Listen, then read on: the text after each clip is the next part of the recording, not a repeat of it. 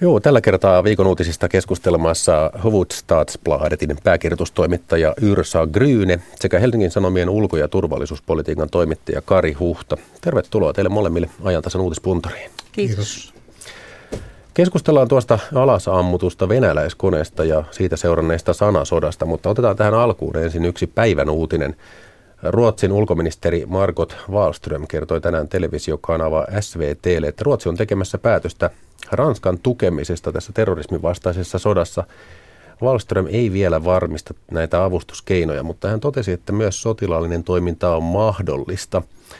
Niin millaisen painon te panette tälle tiedolle? Onko se iso askel vai onko se retorinen lipsahdus tässä maltillisessa pohjoismaisessa retoriikassa? No se on ihan looginen, jos ajattelee sitä, että Ruotsihan silloin, kun silloin aikanaan sanoi, että että mä en muista ihan miten tämä meni tämä sanamuoto, mutta sillä tavalla, että, että Ruotsi ei meinaa sivusta seuraa, jos jotain Pohjoismaista tai EU-maata vastaan hyökätään. Ja odottaa myös sitten, että jos Ruotsia vastaan hyökätään, niin sitten muut tulevat avuksi. Niin se on ihan johdonmukainen. Eli ei tullut yllätyksenä?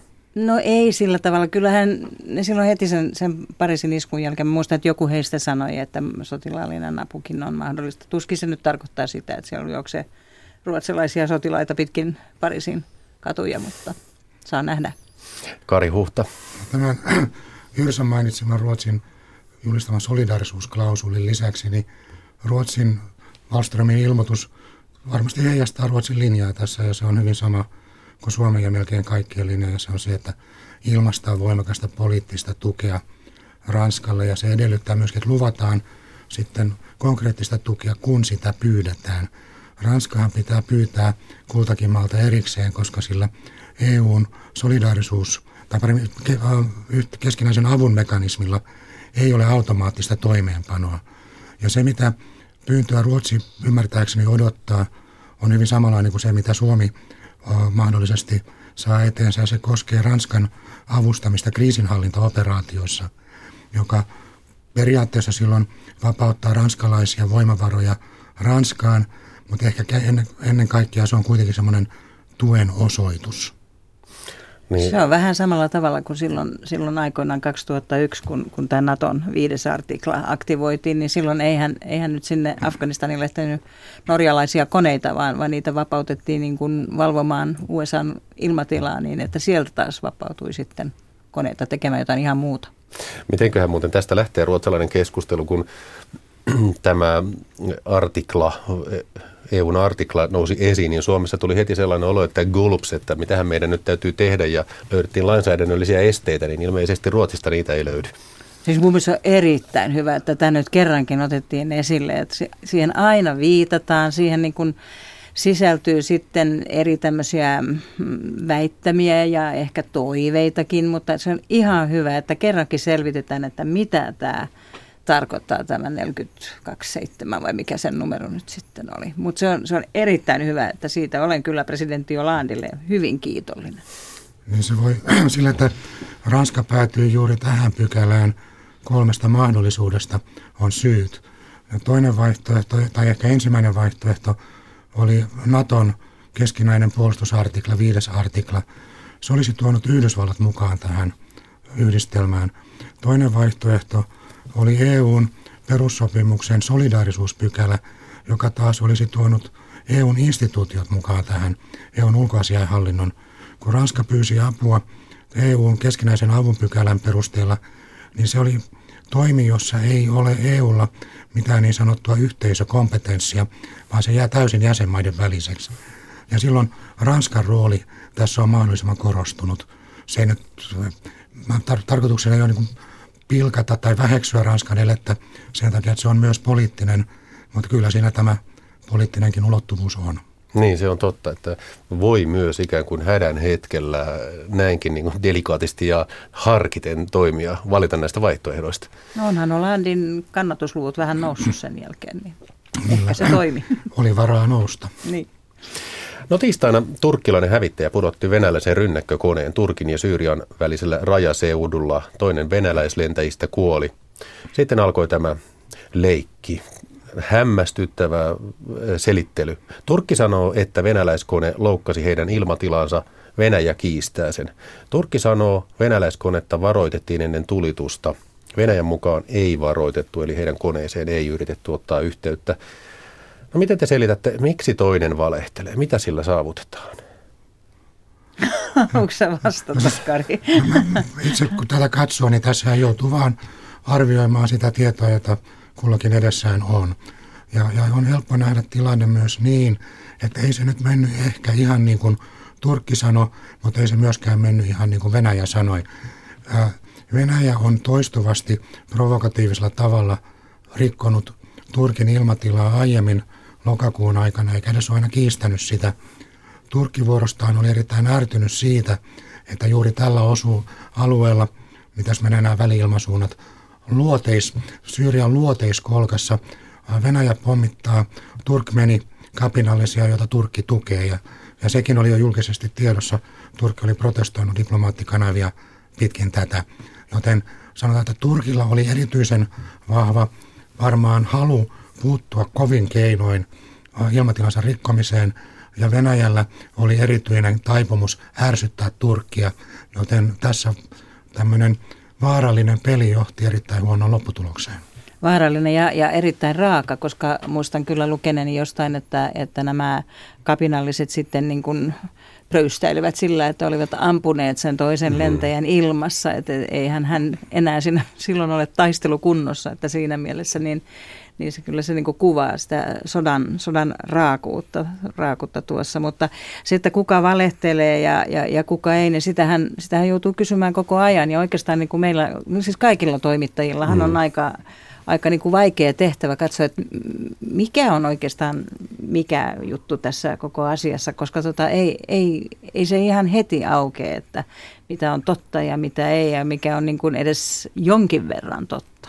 Te varmaan, kun te seuraatte paljon tätä kansainvälistä turvallisuuspolitiikkaa, niin olette huomanneet varmasti sen, että siellä on paljon sellaisia ikään kuin pelisääntöjä, että tehdään yhtä, sanotaan toista. Ja jo, varsinkin tässä tapauksessa tuntuu siltä, kun tässä molempien maiden presidentit, Turkin presidentti Erdogan ja Venäjän presidentti Putin sanovat painokkaasti jotain, niin tuntuu vähän siltä, että siellä ikään kuin todistelu ja todisteiden esittäminen, se korvataan tällaisen suuren auktoriteetin lausunnolla. Toimiko se näin?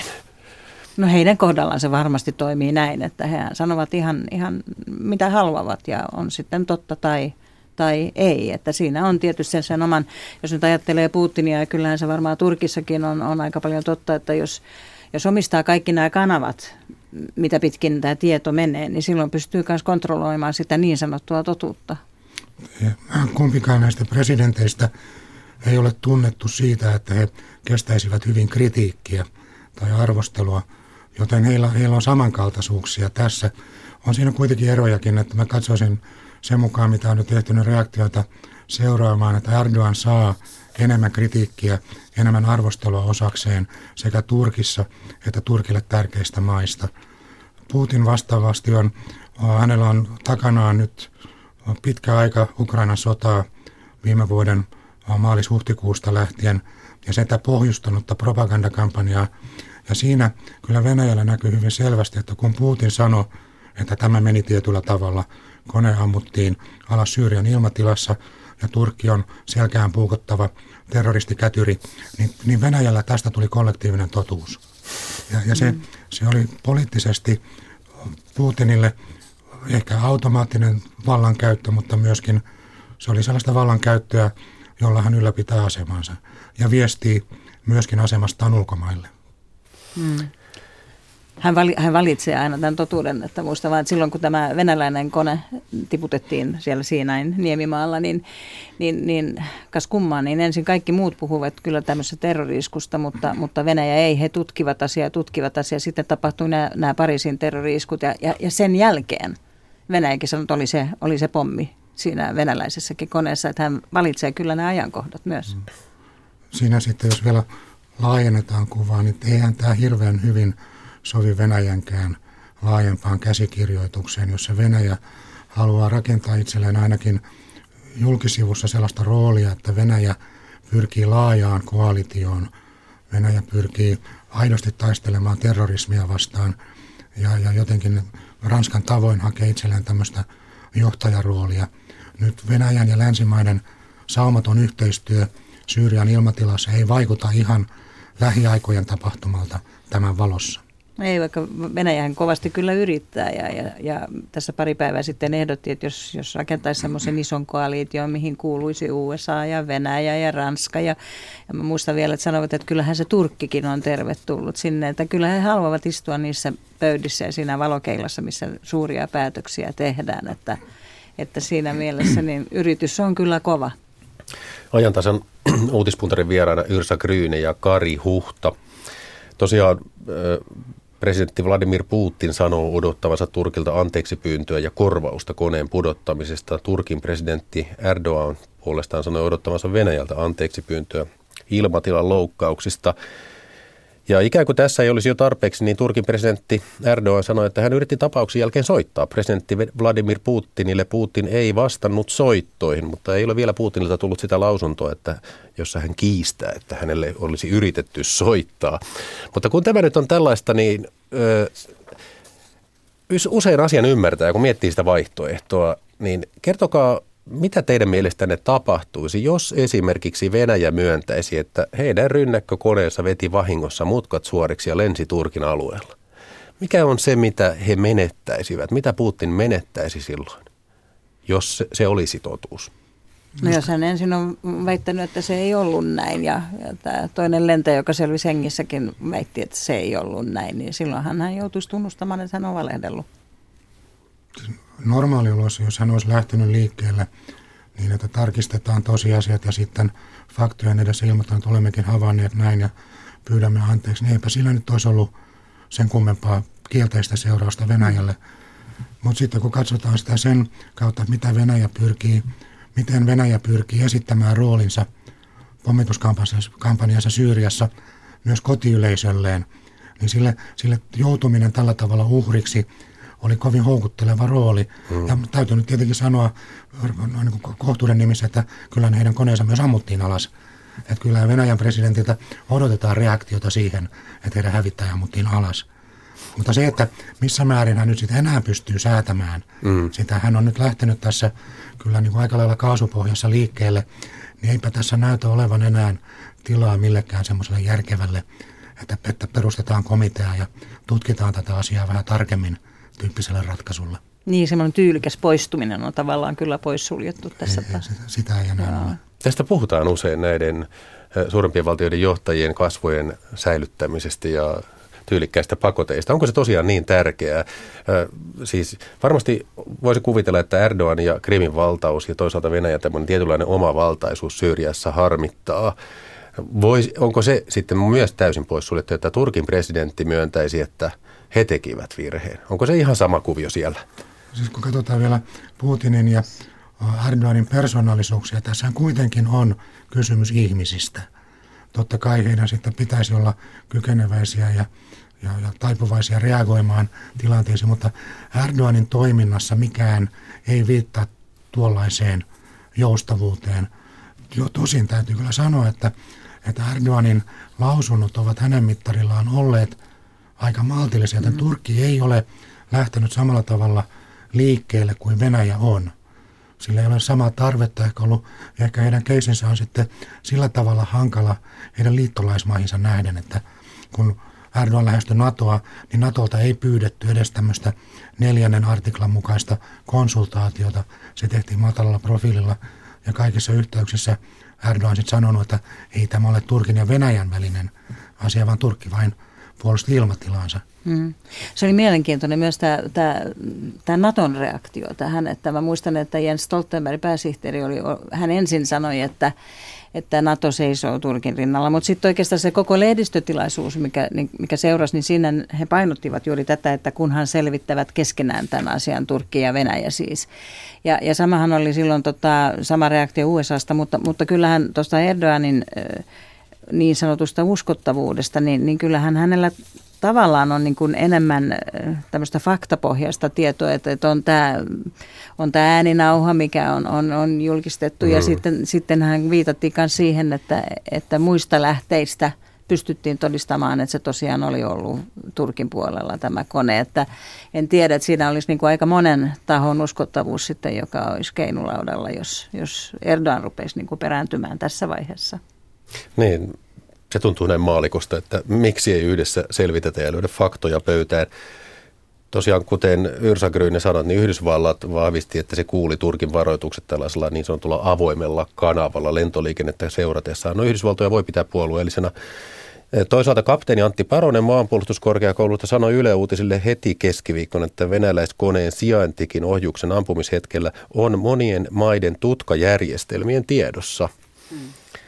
Niin, si- siihen nähden tämä tuntuu niin hämmentävältä, että tätä ei voi ikään kuin myöntää ja näitä ei voi selittää, mutta ilmeisesti tämä ei olekaan tosiasia kysymys niin tässä valtapolitiikassa vai kuinka? No politiikka on harvoin tervettä järkeä. Kyllä siinä tosiasioistakin on kysymys ja aika on kulunut aika vähän. Ja tämä sama, samassa haastattelussa toisi selvästi Paronen muistuttaa, että tutkahan ei anna joka hetki tämän havaitun esineen sijaintia, vaan tietyin välein. Joten kyllä siinä että se täytyy ehkä antaa vähän aikaa myöskin sille, että ne tahot, jotka, joilla on intressiä tätä selvittää, selvittää sen mahdollisimman hyvin ja julkistaa tuloksensa. Se, että sitten sanoivat sen kummin päin vaan, se, että se saisi Venäjän tai Turkin muuttamaan kantansa, mm. niin se on kyllä aika epätodennäköistä. No sitten on aina tämä klassinen journalistinen tempu, entä Suomi? Kun ilmatilaloukkauksia on tehty Suomenkin rajoilla – Vuosi sitten silloinen puolustusministeri Haaglund sanoi, että loukkauksia tapahtuu viidestä kuuteen vuosittain. 2014, oliko se nyt 5-6 niitä oli ja neljä venäläisiä, niin nyt sitten vähän tällainen tyhmä kysymys. Mitä te sanotte, että mitä tapahtuisi, jos Suomi reagoisi yhtä vahvasti kuin Turkki? Se on kyllä mun mielestä aika poissuljettua. Ei, ei se oikein sovi tähän suomalaiseen tyyliin, tai mitä sen nyt sanoisi. Se suomalaisen hävittäjän mahdollisuudet reagoida tuolla tavalla, niin – niille ohjeistuksille, mitä mun, mun ymmärtääkseni heillä on, niin kyllä se venäläisen tä, koneen täytyisi lentää täysin hyökkäystarkoituksessa syvälle Suomen alueella. Se, se, ne keinot, jotka Suomella on käytössä, jossa lennetään koneen rinnalla ja niin sanotusti vaaputetaan ja kuvataan sitä ja lähdetään radiosignaalia, niin kyllä ne on saanut ilme, ne mahdollisesti tahallisetkin ilmatilan loukkaajat – joita viime vuosina on myös ollut, ihan tahallisia tapauksia varmasti, niin kyllä ne on sitten kääntynyt ympäri. Mutta tilanne on tietysti sillä tavalla radikaalisti niin kuin erilainen, että ei voi oikein verrata, koska tota, Turkin rajalla käydään sotaa. Mm. Suomen rajalla ei. No sitten Venäjän toimet. Venäjän viranomaiset ovat käynnistäneet Turkkiin kohdistuvat painostustoimet. Nyt tiedotusvälineet kertovat turkkilaisiin yrityksiin kohdistuneista poliisiratsioista ja rajan ylityksen vaikeutumisesta. Nyt uutisoidaan jo turkkilaisturistien ongelmista. No, mutta sitten eilen jo Venäjä ilmoitti Turkkiin kohdistuvista vastatoimista tällaista taloudellisista, että Venäjän maatalousministeri mukaan 15 prosenttia turkkilaista tuontiruuasta ei täytä Venäjän laatuvaatimuksia. Niin jälleen tulee vähän sellainen olo, että eikö tämä ole aika omituista näytelmää, että miksi ei suoraan puhuta pakotteista, vaan jostain ruoan laatuvaatimuksista. Mutta onhan Venäjä muistaakseni käyttänyt tätä aikaisemminkin, me, eikö meidän maitotuotteet jossain vaiheessa, mm. ne oikein täyttänyt näitä venäläisiä vaatimuksia ja oli liha taisi olla yksi semmoinen kanssa, että tota, se on varmaan niin kuin heidän keinovalikoimasta valikoimassa yksi tämmöinen, mitä, mitä niin kuin voi käyttää ilman, että siitä nyt seuraa heille mitään suurempia ongelmia. Se tuo, Putinin tiedottaja Dimitri Peskov Pukitan kauniisti sanoi sanomaan, että ei, ei ole kysymys boikotista, että teillä vaan on tämmöisiä erityistoimia – koska on erityinen tilanne. Ja, sehän on niin, että, Venäjällä on sapluuna, jota on käytetty Georgiaa vastaan Georgian sodassa selektiivisesti EU-maita kohtaan, pakotepolitiikassa voimakkaasti Ukrainaa kohtaan. Ja siinä on tiettyjä vakiutuneita osia. Sen lisäksi nyt kun Putinin ote Venäjään on hyvin vahva, Venäjä myöskin tämän yhteiskuntaan ja yksityiseen kuluttamiseen, niin hän pystyy esimerkiksi pysäyttämään turismin. Mm-hmm. Että jos Suomen hallitus sanoisi, että älkää menkö Viroon, niin eikä ne suomalaiset kuitenkin menisi Viroon. Mutta kun Putin sanoi, että älkää menkö Turkkiin, niin yksikään venäläinen täysjärkinen matkajärjestäjä ei sen jälkeen järjestä matkoja Turkkiin.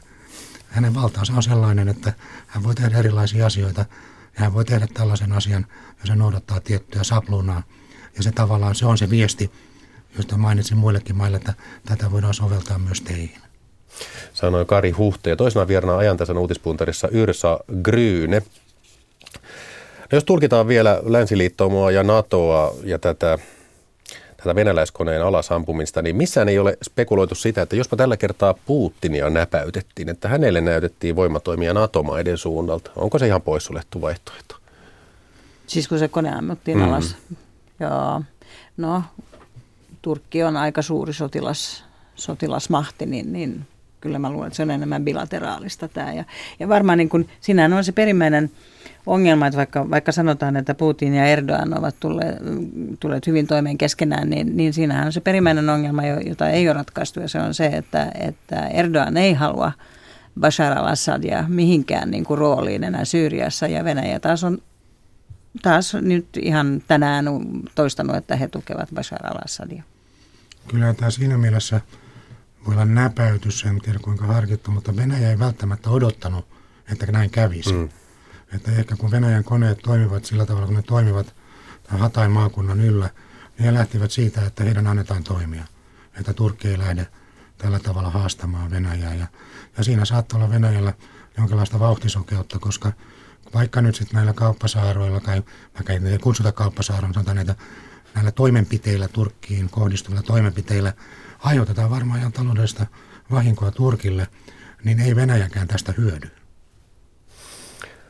Sotilasliiton Naton pääsihteeri Jens Stoltenberg on sanonut, että suurin osa Venäjä ja Syyrian ilmaiskusta on tehty alueelle, joita ISIS ei hallitse. No, tätä suomalainen sotilasasiantuntijakin taisi sanoa, oliko se eilen tai toissapäivänä. Mutta eikö tämä nyt paina ja haittaa suuresti länsiliittoumaa, että Venäjä tukee pommituksillaan Syyrian hallintoa ja Alassadia? No se on jotenkin se... Vai siedetäänkö muuta... se vaan hiljaa? No, se on silloin tota, muutama vuosi sitten, niin, niin, niin silloinhan tämä oppositio, niin, niin sehän oli niin, kuin niin hajanainen ja, ja ei oikein tiedetty, että kuka on mitä ja missä. Mm. Niin se varmaan vaikuttaa vielä tänä päivänäkin, että ei niitä vaihtoehtoja, vaan ei, ei ole hyviä vaihtoehtoja. Että se ainoa, mistä ollaan samaa mieltä, on se, että tämä, tämä terroristijärjestö ISIS, niin että se pitäisi niin kuin nujertaa, mutta, mutta muuten niin kuin asiat on, on ihan avoin. Että kiinnitin huomiota siihen, että, että Venäjä tässä hiljattain ehdotti, että olisi tämmöinen ylivenokausi ja 18 kuukautta, jolloin Assadilla olisi jonkinlainen rooli, mutta tota, se on oikeastaan ihan sama, mitä he ehdottivat silloin kolme-neljä vuotta sitten, eikä siitä eteenpäin päästy. Mistä se muuten kertoo, että nyt Britannian pääministeri David Cameron sanoi, että Britannia haluaisi mukaan näihin ilmaiskuihin ISISiä vastaan? Kyllä se kertoo tästä poliittisesta liikevoimasta, joka nyt on syntynyt Pariisin iskujen jälkeen. Siinä, siinä mikään maa ei voi täysin jättäytyä passiiviseksi. Britanniassa tämä on ollut keskustelun aihe. Britannia Ranskan jälkeen toinen eurooppalainen sotilasmahti, länsi-eurooppalainen sotilasmahti. Se, joo, ja Brita- Britanniassa oli myös nämä iskut silloin 2005. Mm. Mutta vielä tästä, tästä ISISin pommittamisesta, mitä Venäjä pommittaa ja ei, niin sehän on valtava ongelma. Nyt kun François Hollande oli äh, Moskovassa eilen, niin hänen ilmoitettuna tavoitteena oli nimenomaan saada Putin sitoutumaan ISISin pommittamiseen. Ja lausunnoissaan Putin teki ensimmäisiä kertoja eron ISISin ja, ja legitiimimmän kapinallisryhmien välillä. Mutta mihin se sitten käytännössä johtaa, niin on hyvin vaikea sanoa. Että kyllä se edelleenkin on se ongelma, että Venäjä valitsee maalinsa aivan eri perusteilla, ja se peruste on Bashar al-Assadin turvaaminen. Hmm. Ja Putin, näin semmoisen lyhyen pätkän tänään tosiaan telkkarista, missä Putin sanoi, että, että jotta, jotta isistä voi, voidaan nujertaa, niin, niin tarvitaan näitä, näitä boots on the ground, näitä maajoukkoja, ja oikeastaan niitä ei ole kellään muulla kuin, kuin Assadin armeijalla. Muuten uutistoimisto Reuters kertoi eilen, että Yhdysvallat on tällä viikolla lobannut Euroopassa tiukempien terrorismilakien puolesta. Yhdysvaltain oikeusministeriön ehdotusten mukaan vierastaistelijoiksi lähtemisen suunnittelu tulisi kriminalisoida.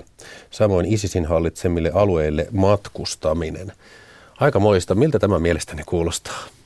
Kari Huhta. No siis Yhdysvalloilla voisi olla tässä, mä, mä en ole tutustunut tähän tarkemmin, mä en lähde vaan noin lennosta sitä miettimään, että Yhdysvalloilla on tukenaan YK turvallisuusneuvoston päätöslauselmia, Koska kun terrorismi on yksi asia, josta YK on päät- turvallisuusneuvosto pystyy päättämään, niissä päätöslauselmissa velvoitetaan maita estämään uh, siirtyminen terroristiryhmiin heidän, heidän alueeltaan. Joten väljesti ottaen voidaan sanoa, että Yhdysvallat on tällä asialla, mutta ei Yhdysvalloilla ole mahdollisuutta puuttua eurooppalaisten maiden, yksittäisten maiden lainsäädäntötapaan voivat lopata. Toisaalta kymmeniä Yhdysvaltain kansalaisia vastaan on nostettu syytteet ISISiin liittyvistä rikoksista silloin, kun syytetyt ovat vielä olleet Yhdysvalloissa, että on sillä ainakin siellä vaikutusta. Hmm, varmaan on, ja tästä, tästä kyllä keskustellaan meilläkin, että missä vaiheessa pitäisi puuttua asioihin ja millä tavalla, ja pitäisikö näitä sitten, jotka lähtevät eh, tulla, tulla sallia, että ne tulee, tulevat takaisin. Ja sitten tietysti voi ajatella niinkin päin, että vaikka nyt sinne sit joku nuori on lähtenyt taistelemaan ja tulee takaisin, niin eihän se välttämättä tarkoita sitä, että hän on että hänestä on tullut niin kuin terroristi myös täällä. Sehän voi olla, että siinä on käynyt ihan just päinvastoin, että kun hän on nähnyt, miten kamalaa se on, niin häntä voi käyttää hyödyntää sitten täällä, täällä jotta niin kuin muut ei lähtisi. Että se, se on vaikeita kysymyksiä nämä. Millä tavalla estetään. Ja sitä paitsi terrorismistahan ei ole semmoista, niin kuin, semmoista määritelmää, mitä kaikki olisivat hyväksyneet, ei edes YKssa. Hufvudstadsbladetin pääkirjoitustoimittaja Yrsa Gryne sekä Helsingin Sanomien ulko- ja turvallisuuspolitiikan toimittaja Kari Huhta. Kiitos teille, kun pääsitte vierailemaan täällä. Kiitos. Kiitos.